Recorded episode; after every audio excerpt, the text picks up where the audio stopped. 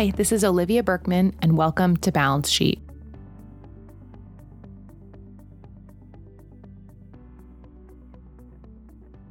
Say what you will about Gen Z, they now comprise the entire traditional age undergraduate college demographic. This means that employers will do everything they can to better understand this age group. Companies want and need to get inside the minds of Gen Z current and future employees and Gen Z consumers. What better place to start than with educators?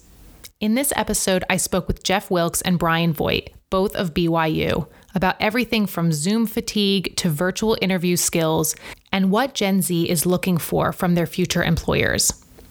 As part of this recorded live Q&A, I also spoke with Robert Half's Jason Flanders about the biggest trends in recruiting, hiring, and onboarding. There's truly something to learn in these discussions for every generation. I hope you enjoy. Hello, and welcome to FEI's Forward Thinking series. I'm Chris Wright, a member of FEI and a managing director with Protiviti, a global consulting company. Protiviti and our parent company, Robert Half, the world's first and largest specialized staffing firm, are longstanding supporters of FEI. We're pleased to sponsor this innovative year long series where you'll get a front row seat to discussions with finance and business leaders across industries as they share how they're addressing key challenges in 2021 and how they're planning for the future. We hope these discussions will provide new perspectives and prompt new ideas. We welcome you to today's session on rethinking recruiting and career development. I look forward to hearing from Jeff, Brian, and Jason as they share insights on how recruitment and career development strategies have evolved for finance and business leaders over the past year and what lies ahead for all finance professionals. With that, I'll turn it back over to Olivia. Thank you, Chris. Hello, everyone. Thank you for joining us. I'm Olivia Berkman, managing editor of FEI Daily. Today, we are fortunate enough to be joined by three guests. As Chris mentioned, we have Brian Voigt, Jeff Wilks, and Jason Flanders. Jeff Wilks is EY professor and former director of Brigham Young University's School of Accountancy. Brian Voigt is director, SOA Career Services at BYU and Jason Flanders is the executive director of Robert Half Management Resources. I know you're all familiar with the BYU Marriott School of Business. Their mission is to attract, develop, place, and continue to engage men and women of faith, character, and professional ability who will become outstanding leaders and positively influence a world we wish to improve. And of course, you're all familiar with Robert Half, the world's first and largest specialized staffing firm. And of course, we thank Robert Half and Protiviti for sponsoring these sessions. We're going to start this session focusing on the student perspective, and then we'll shift to recruitment and career. So let's start, um, Jeff. This one is, well, we'll start with you. It's for both of you, but how has COVID accelerated changes that perhaps were already happening to the curriculum? Well, that's a great question. Uh, as you know, a lot was changing before COVID even hit, uh, especially in terms of finance and accounting education. Uh, there was a tremendous move, especially related to emerging technologies, where a lot of programs were needing to update uh, what we were teaching our students in terms of technology. So, from big data, extracting, transforming, loading data, data analytics and visualiza- visualization tools, and then robotic process automation, which was just taking the world by storm. Uh, all of those were uh, efforts we were already undertaking before COVID came about, and uh, and were embedded in our curriculum as of last year, even as early as sophomore and junior year. So they were all of that was happening, and then all of a sudden COVID comes along and we're doing it remotely. And uh, the students are and faculty are seeing very quickly why it matters so much that we know technologies and that these new technologies that are being developed um, can be applied, you know, in an office wherever you are in the world. Uh, so I, I wouldn't say that the the types of technologies changed just all of a sudden because of COVID, but the need to learn it and the awareness that technology is here. I mean, I think a lot of people were somewhat stunned to see that a tool like Zoom at the time it was already there. It had been there for you know a year and a half, two years, I believe, but very few people were using it. And uh, many of many of the emerging tools that are out there, um, I, think we're seen uh, are being seen in similar ways. It's like, oh my goodness, this tool exists. We could be doing this. Whether you know from robotic process automation, RPA, uh, to analytics, visualization, all of those just became much more present and uh, we were aware of them better. So I, I, think it's great. It certainly moved us faster than uh, as as universities go, moved universities faster than they might have gone otherwise. Yeah, that's interesting. I had the same experience where I I was sort of aware of Zoom, and then all of a sudden, of course, it was everywhere. And I thought, why weren't we doing this before? And I know we're going to talk about virtual interviews later on. Yeah, very interesting. Brian, any anything to add um, to what Jeff shared? The one thing I'd add, Olivia, was would be that um, uh, students that are really savvy in technology and data analytics are more and more in demand from hiring companies. And so that's a trend that's really accelerated over the past couple of years. I think ad- adaptation of curriculum needs to continue to really meet this demand. Absolutely. And and that kind of leads us to another question that Brian, maybe we'll start with you. How is the desired skill set changing as you see it? The skill set with students um, is kind of changing in, in a couple of different ways. Just from the hiring perspective, uh, virtual interviews are the you know thing of the day today with covid. Uh, but really virtual interviews started before covid. So they're not the students favorites but they've been learning to adapt to them. There's some great resources out there on how to conduct virtual interviews. Um, the students practice ahead of time um, with some of these uh, techno- technological platforms and, and resources that they have. Um, but some of the skills that they, they still need, particularly in the recruiting aspect, is over Zoom is how to read body language, right? It's a little bit is a little tougher. What are some of the visual clues that you may be missing? being on Zoom and not kind of in present, being present and not distracted by your environment or um, computers, other, you know, logging onto other pages personal presentation is a little bit tricky. And feeling that good pressure and to keep you on your toes by being on a zoom interview and not being in the room but it can also swing the other way. So you can be nervous about how you feel how you look on screen. And most of the time there's less of a genuine connection which makes students you know a little anxious about being able to hop on that uh, I think some of the other uh, skill sets really um, are, you know, how to work in a virtual environment. A lot of the internships, particularly last year and going into this year, well, as well, are virtual. Um, so it doesn't give students sometimes the access to really understand a firm's culture, and probably vice versa to, for a firm to really understand, you know, the personality and of a student. And as students go into full time jobs in a online kind of environment, we're seeing um, that students are having a tougher time onboarding. Again, they don't have that kind of personal connection, someone to greet them at the at the front door, um, mentor them, show them around, and kind of get them involved in and engaged in, in the culture of a, of a company. So those are those are some of the primary skill sets we're we're seeing students working to develop. I wonder, you brought up reading body language, and tell me maybe an example that you've heard, if, if one comes to mind, of some maybe some body language that students might be accidentally doing or you know what i'm thinking of is playing with your hair for instance or like a nervous tick but then on the other side reading the body language. Give us some examples of those that that you're hearing about the greatest one is really kind of eye contact, right? So being able to look at somebody in the eye. So I get questions a lot of time do I look at the camera or do I look at the person's eyes? and it kind of depends on how your camera is set up. That's one thing. Another is, as I'm kind of showing on the screen, just, you know, partial body, right? In a live situation, you can kind of see the posture of the person you're speaking with maybe read some of the clues that are kind of be- below the neckline, not in the face. Um, and, and those are really hard to, to read on a Zoom interview situation. Yeah, those are great examples. Before we move on, I'm going to bring up our polling question, our first one here. Have you recruited directly from a college or university since the start of the pandemic? And while we wait for these to come in, Brian, we had talked last time about Zoom fatigue. And that was so interesting to me, just the idea that students were, you know, on Zoom so much that the idea of then doing an interview or doing some sort of extracurricular on Zoom just was so exhausting and, and unattractive. So tell me a little bit about Zoom fatigue, Brian, and then we can get into some of the other mental health challenges that you're aware of among students. Sure.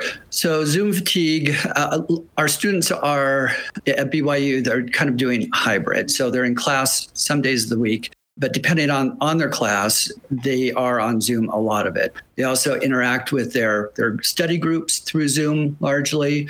So they they literally kind of live on Zoom through through most of the school day. Then when we have information sessions for recruiting, this year at BYU, they're all Zoom as well.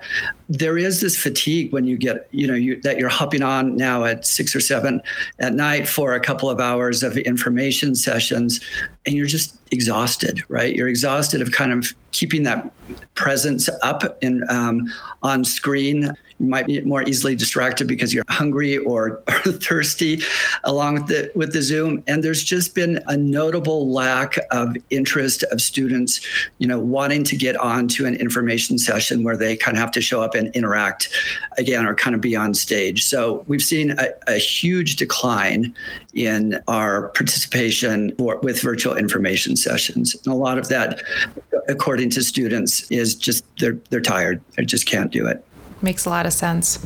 So, our polling results here have you recruited directly from a college or university since the start of the pandemic? Only 17% said yes, 83% said no. Brian, any reaction to this? Does it surprise you? Yeah, it does surprise me. It does. It doesn't. Um, I mean, we have seen the fall semester, uh, which when our largest recruiting is, a downturn in the number of firms that recruited on campus, and uh, we're assuming that was largely due to the fact that they didn't you know, with the pandemic and economic situation, that they were not sure of their staffing needs. Uh, we have seen it pick up kind of spring semester starting in January, and certainly in March, we've seen a, a larger increase. So, Brian, let's talk a little bit about some of the mental health challenges that you are aware of among students. Obviously, anxiety, depression, it's it's obviously a concern for educators and employers. So, talk to me about some of the things that are more prevalent among the students. So, Jeff, I'm going to ask you to jump in here as well. So, as you know, mental health was really challenging before COVID, and schools were putting tremendous resources into helping destigmatize mental health and making it a welcoming environment for students with mental health challenges. We've seen a lot of anxiety, depression, and then you kind of load on to that now. We've got Zoom fatigue, um, and some students don't learn as well through a Zoom environment as they do maybe in person. So that adds some pressure. Um, they're taking tests remotely. That adds some some pressure as as well. And so we're seeing a real uptick in kind of this anxiety. That said, the students are really amazing at keeping a positive outlook and, and adapting. They're an amazing generation. They're very resilient. But these challenges really aren't going away when students are hired by corporations, right? So the corporations really need to adapt to the needs and demands of particularly new new employee mental health and over, overall well-being. And i know a number of corporations really have looked at that well-being as being important for the engagement of their employees. But you know just a, a, heads up right? We've got a lot of students that struggle with mental health issues short term long term corporations are going to need to learn how to manage them and and make them feel uh, included as part of the culture I'd echo everything that Brian just said. Uh, there were tremendous efforts, uh, I'd say, over the last five, even 10 years at universities to provide more resources, to destigmatize uh, mental health, help people understand what that is. But what COVID did was it revealed the cracks and the seams for people who may have never experienced mental health issues before, we saw many more, uh, in, in, including faculty and staff who were under these newer pressures. So, what, what I think has happened is people have become more aware of the resources and they become more empathetic i think to to those who may have previously manifested you know mental illnesses they realize now this is all of us to some degree or another and i think it's made it uh, made the environment much more appreciative and uh, people are much more willing to express, "Hey, this this this is what I'm feeling right now." I, my sense as well is that companies are also becoming more aware of this because of COVID, and so this the shift from school to working at companies will be more seamless uh, to a degree because of that awareness. So, but COVID has definitely accelerated, I think, our awareness and uh, our resources made available for those who are you know are just struggling with mental health issues. More empathy all around. It sounds like. Let's go to our next polling question.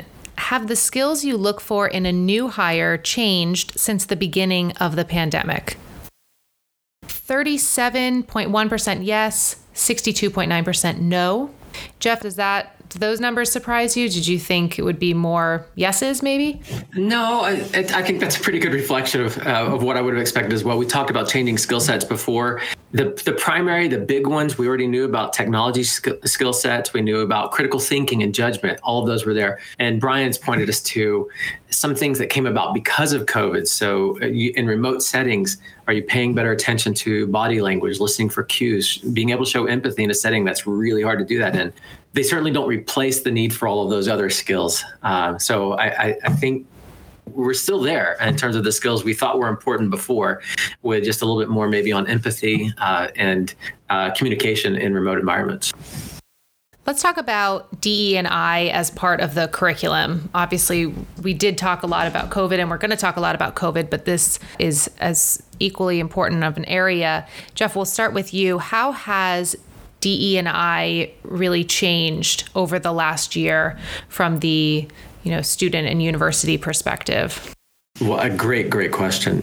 We've been working for years in embedding into our curriculum efforts to help people be more inclusive and help people understand and be empathetic. But what happened last year, um, particularly with Black Lives Matter and uh, social unrest um, related to what's happening in the country, what an accelerant. Uh, that that made it so much more possible for us to push ourselves and within our curriculum and receive resources from some of the great companies and firms out there to say, you know what, here's here's some things we're doing. We could help with this. So where we had some help in, in previous years it was almost overwhelming the amount of assistance and ideas and people willing to jump in and say let's let's work on this. So for us, in addition to adding it to the curriculum, where we'd already been working to, you know, with PwC's blind spots, for examples, and uh, unconscious bias, uh, we were able to turn our focus a little bit more to, you know, beyond race and gender, and to focus on LGBTQ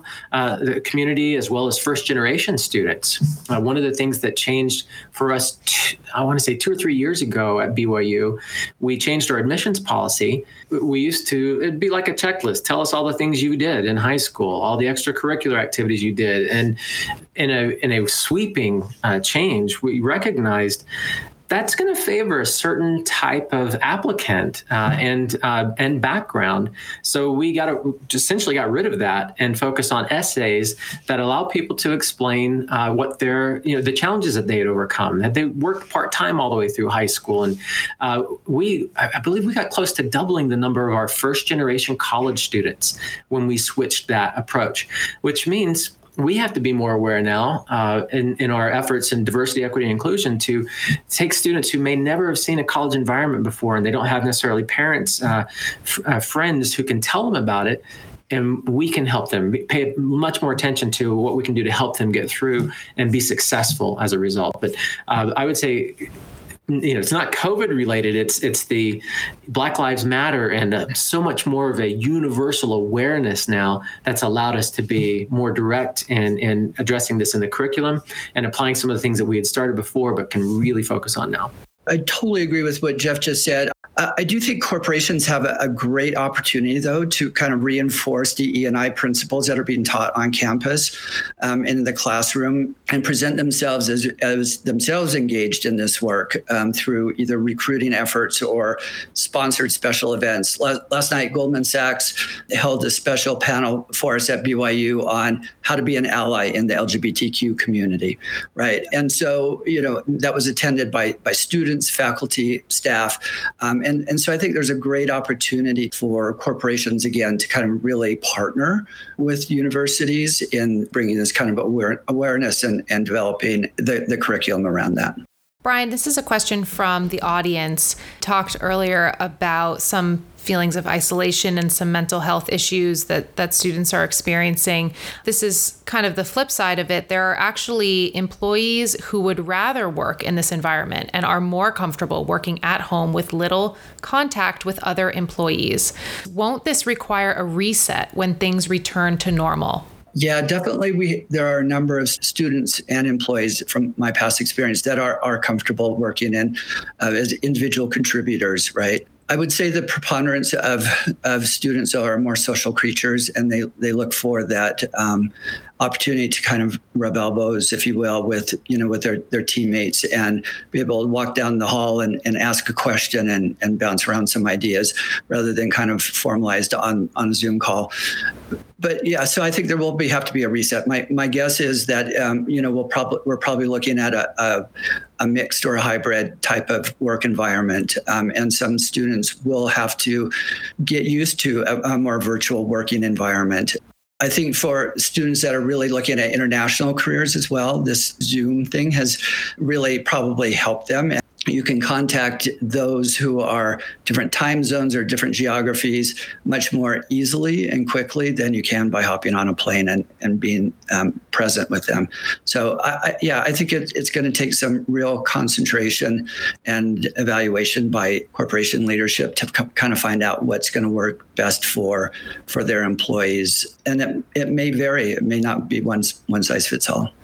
We talked earlier about DE and I efforts, and obviously, students are looking for a diverse environment when they begin their careers, you know, certain cultural elements. What are some of the other things you're hearing from students as far as what they're looking for in their jobs and companies? Most of the students want to be really contributing immediately and they want to be a valued part of something meaningful.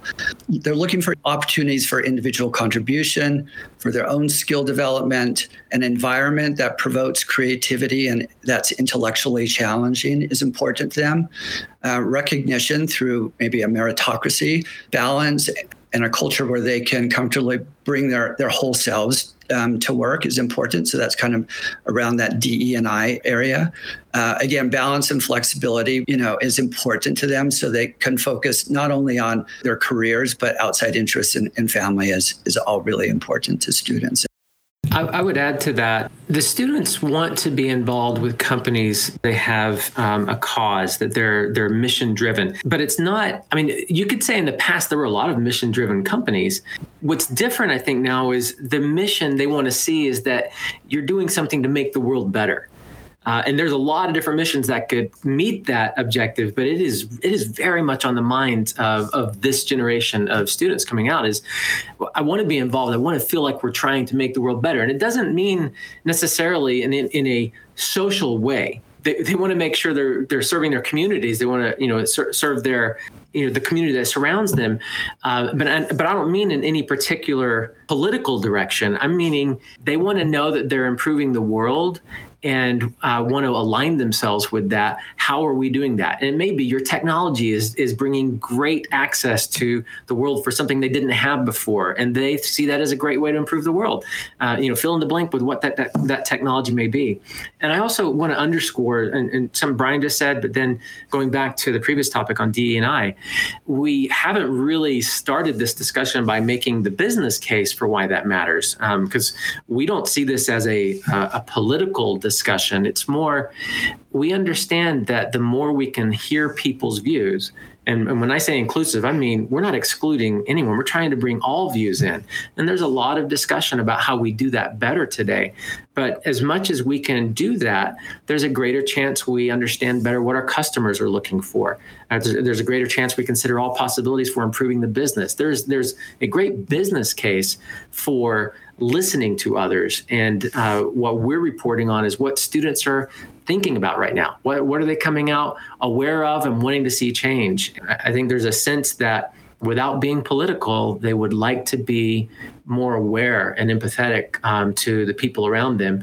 Uh, all sides would. Uh, so that's that's where uh, I see a lot of what students are looking for today, and they're very attracted to those kind of companies a question from the audience, Jeff, and then um, we're going to move on to Jason. But how do you ensure meritocracy exists free of systemic bias to ensure the workforce becomes more diverse? Wow. yeah, that was my reaction too. Yeah, it's. I'll, I'll, be the first to admit this is this is a space that still needs a lot of good listening and attention and research we recently it's it's hard sometimes to tell people that they're biased. You don't want to just come around and say you're missing something. Instead you try to help them see ways that they might not have seen a perspective that was there for them to see. We did a study uh, recently is that recently we've done it over four or five years where our students in the accounting program 260 students they're all they're always assigned to teams of four or five students. Typically we'd randomly assign them and we turned that assignment over to a group of researchers who wanted to study the gender composition of our teams. And so they they randomly assigned, except that they had either one woman in the team or four women out of five on the team. And they studied all year a number of different factors. They would have these groups come in and, and uh, just study the, how they were interacting with each other. But the kind of things that they discovered, you'd think if you had five people on a team, each person would talk roughly 20% of the time in group discussions. Women would not take their 20% of the time. They would speak much less than that when they were in the minority. And in fact, they only got to 20% when they were in the supermajority, when there were at least four out of five women on the team. Now, before that study, would we have known that? Would we have known, hey, maybe there's you know, there's something we should do to counteract that approach that seems to be on average a different way that women interact than men in a setting like that. Well, of course, we could try to have balance, but balance on its own might not be enough when it takes a supermajority to get women you know to even take their fair share of the talking time you could say so i bring that up as a study and there were many many other incredible insights from that that study over four or five years i bring that up as a way to say when we're trying to understand meritocracy and evaluate performance on an equal basis, you have to be aware of not prejudiced bias. I don't really mean that, but it's mean unaware of differences in behaviors that we could try to help counteract for, or we might be judging an outcome as if everybody had equal opportunity or equal sense of influence going into the setting. I, I'm, I'm, again first to admit lots of questions still, lots of things, but at least we're in an era now where we can ask so many questions and really try to understand these things better uh, while we're trying to get at uh, a meritocracy or trying to get at where we give people equal opportunities and judge things uh, well. But I would rather see a great discussion lots of insights than shutting off discussion, which seems to be happening much more today. Could not agree more, Jeff. And it's a great answer to a, to a really great question. Jeff and Brian are going to stay on, so please submit any questions you have for them, and I'll try to get to them later in the session. But now we're going to move to the recruiter perspective, which is sure to be super interesting and helpful. So, Jason, welcome, and thanks for being with us today. Thank you, Olivia, and thank you, Jeff and Brian. Great insights. Yeah, absolutely. Jason, tell us a little bit about the job market today and what does it look like for mid and senior level financial executives? We're about a year now into the pandemic. Well, it's it's clear that we've been through a lot of change, right? And and certainly the pandemic presented a lot of challenges uh, for working professionals, but also on the personal side in your in your home life as well. You know, maybe we'll just start out focusing on the data. And you know, we study the the Bureau of Labor and Statistics very closely to follow trends in the marketplace. And, and look, there's some very encouraging signs. There were 379,000 jobs added in February. The unemployment rate continues to, to tick down, currently sitting at, at just north of 6%. But if you kind of go a layer deeper and you think about the degreed worker, the college degreed worker, that unemployment rate is below 4%. So the candidate market, if you will, continues to tighten very rapidly as we recover from the pandemic. And then I always look at a different angle as well and what we call the JOLT report. And this really talks about openings and labor turnover that many of you may be familiar with. And it, it just gives you a little more insight into the amount of people hired, uh, the job openings that exist out there, the folks who quit, voluntarily quit, and or, you know, uh, layoffs or or terminations, et cetera. And it's really interesting. You've got close to 7 million open jobs right now. There were 5.3 million people hired, and this is through January. That's the most recent data we have. This will probably continue to rise clearly. The voluntary quits were just over 3 million, and then you had just shy of 2 million layoffs or discharges. That just speaks to the rapid amount of change that's occurring as we continue to recover from this. And then we always like to look at skill sets. And I think this would interest the audience just in, in terms of you think about potential employees or your current staff, et cetera. it's under 1% unemployment rate in the budget space. That's the lowest number we see. So, in and around budget planning and analysis there within accounting departments. You go a step further, if you look at the management level of finance, it's 1.6% unemployment. That's really tight, right? I think we often hear the 6.2% kind of national number, but you've really got to look a layer further when you think accounting and finance. And then it's just under 2% in the compliance space. You know, very, very tight. The technical accounting bookkeeping area is around 4%, but clearly well underneath the national averages. And you know, just to maybe to maybe add a little more color into it, we did some polling. We go out, we talk to CFOs. 42% of those CFOs said they're actually hiring for new positions right now. About half of CFOs, 50%, said they're hiring only for vacated roles or they're bringing back furloughed employees as revenues recover, et cetera. But it's really interesting. In that same survey, almost nine out of 10 CFOs told us they're very concerned about losing top accounting talent in the next 12 months because when the market starts to heat up and things continue to improve you see a lot of movement within the candidate marketplace leaving for other jobs that are that are becoming more competitive hmm. Very interesting. We heard from Jeff and Brian earlier about what they're hearing from students at BYU, and I'm wondering if the job kind of wish list also rings true for you, Jason. Yeah, you know, it's really interesting hearing the comments from Brian and Jeff. And they really parlay well in terms of what we're seeing. You know, two things stood out to me in terms of the comments you heard from Brian and Jeff. One was technology. And, and maybe I'll just park it there for just a second. And we're really in a digital revolution right now. And, and I believe Jeff mentioned, listen, this was here before the pandemic. I would completely agree with that. I would just argue the pandemic has accelerated so many things. And, you know, there's so many positives to robust technology platforms. Jeff mentioned robotics, digital transformation in and around the finance function for corporations has really moved rapidly as, as we've kind of continued to move through the pandemic and start the recovery. I think is is companies evaluate potential candidates or they look at college level candidates such as at BYU, et cetera, the technology skills are becoming so much more important. And I think that's in large part because technology, as good as it is, and as much as it can help you catapult and move your business forward, it's highly disruptive. And it's highly disruptive to, to overall functions within the group until you get that into that place of consistency. So the need for strong technology skills, the need for candidates who can really embrace new technologies, quick learners, et cetera, it's really critical. There has been 40 billion more emails over the last year than the prior year. So we are in the virtual world. You've got to be able to execute from a technology perspective. And I think that's that's really, really key. The second thing I heard Jeff and Brian really touch on is culture you know, you could argue clearly that, that culture fits and the soft skills for potential hires uh, has always been important and will always be important.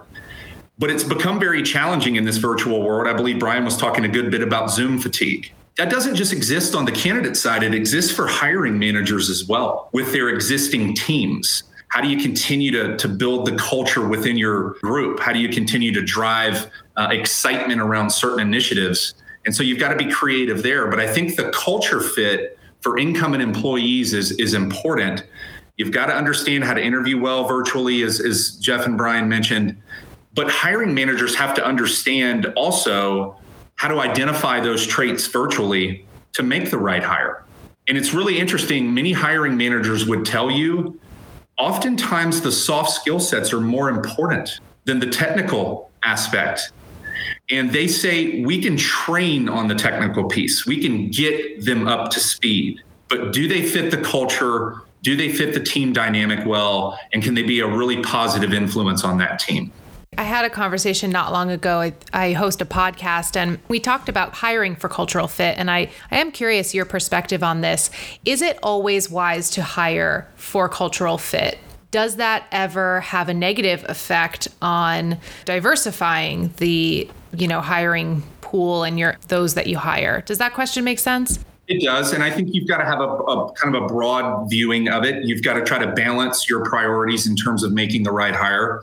60% of CFOs tell us today that they have really focused in on diversity and inclusion and have made very much positive improvements in that area uh, within their organizations. But sure, you can always get maybe wrapped up too much into one area. So there's always, you know, the candidate that comes along that would be a tremendous asset to the team from a productivity standpoint and really, really help you drive. Maybe it's your month end close process, et cetera. And maybe they aren't as outgoing or uh, don't have those types of skills uh, that maybe you're looking for, but maybe there's a great balance there. And so I think you've got to be, you know, really kind of overarching in your perspective. Look at your entire team dynamic, look at your workflow and your goals as an organization, and try to make the best decision you can. Yeah, that makes a lot of sense. Before we jump to our next question, let's do our third polling question. Has your onboarding process changed since the beginning of the pandemic? And I'll give everyone a little bit of time to answer. Jason, it does sound like there's, at least from this conversation, there is a lot of overlap in terms of what students and job seekers are looking for and what employers are offering. So that's, good news maybe you can start to fill us in on what has changed in the executive recruiting, hiring, onboarding space. We're going to get the polling results on this onboarding question shortly.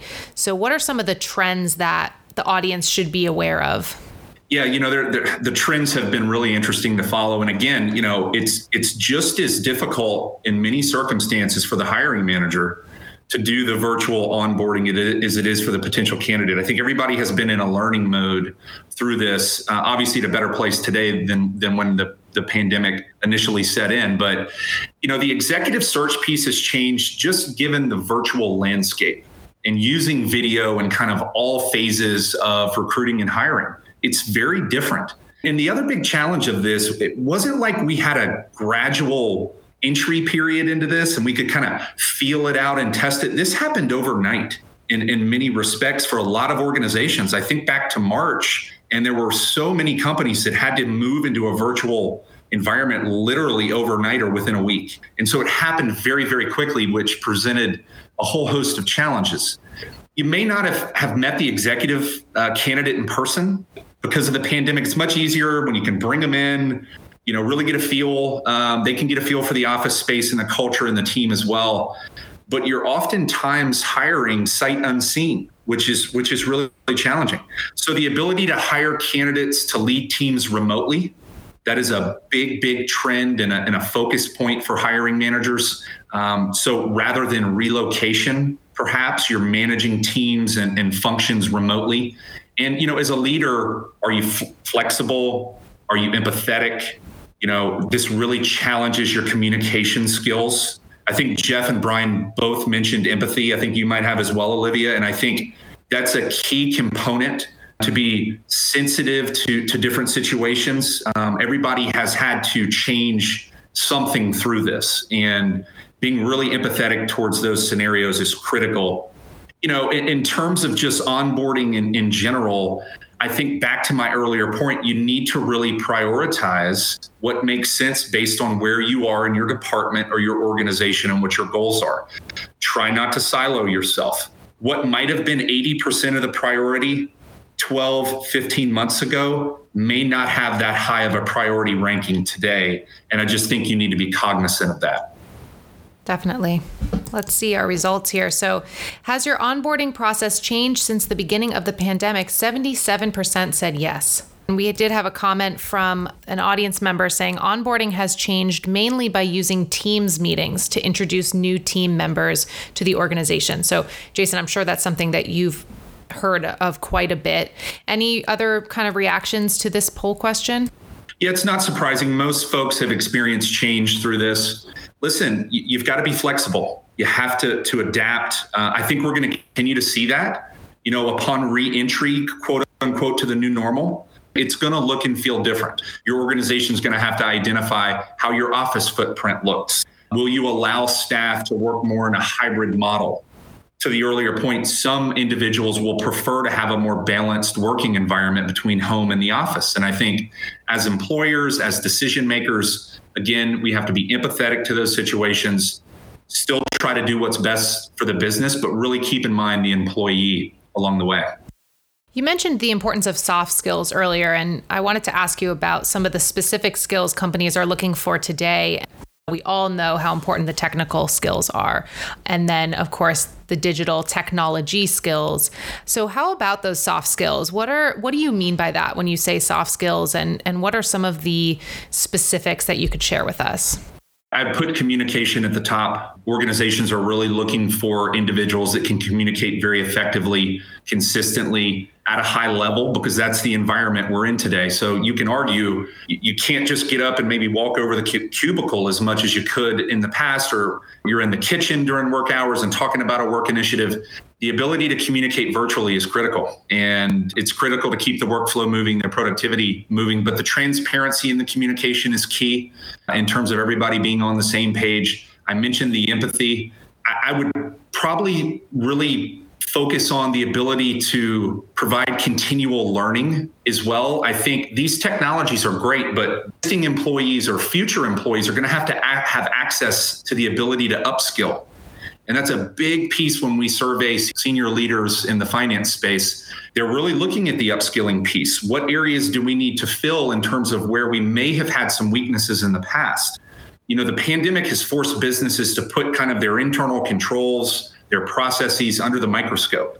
And as a result, they've identified a lot of deficiencies where there can be improvements. And I think the ability to communicate effectively, the ability to provide continual learning really plays into that. I would throw creativity in there and innovation. Those are two key components from a, a soft skill perspective.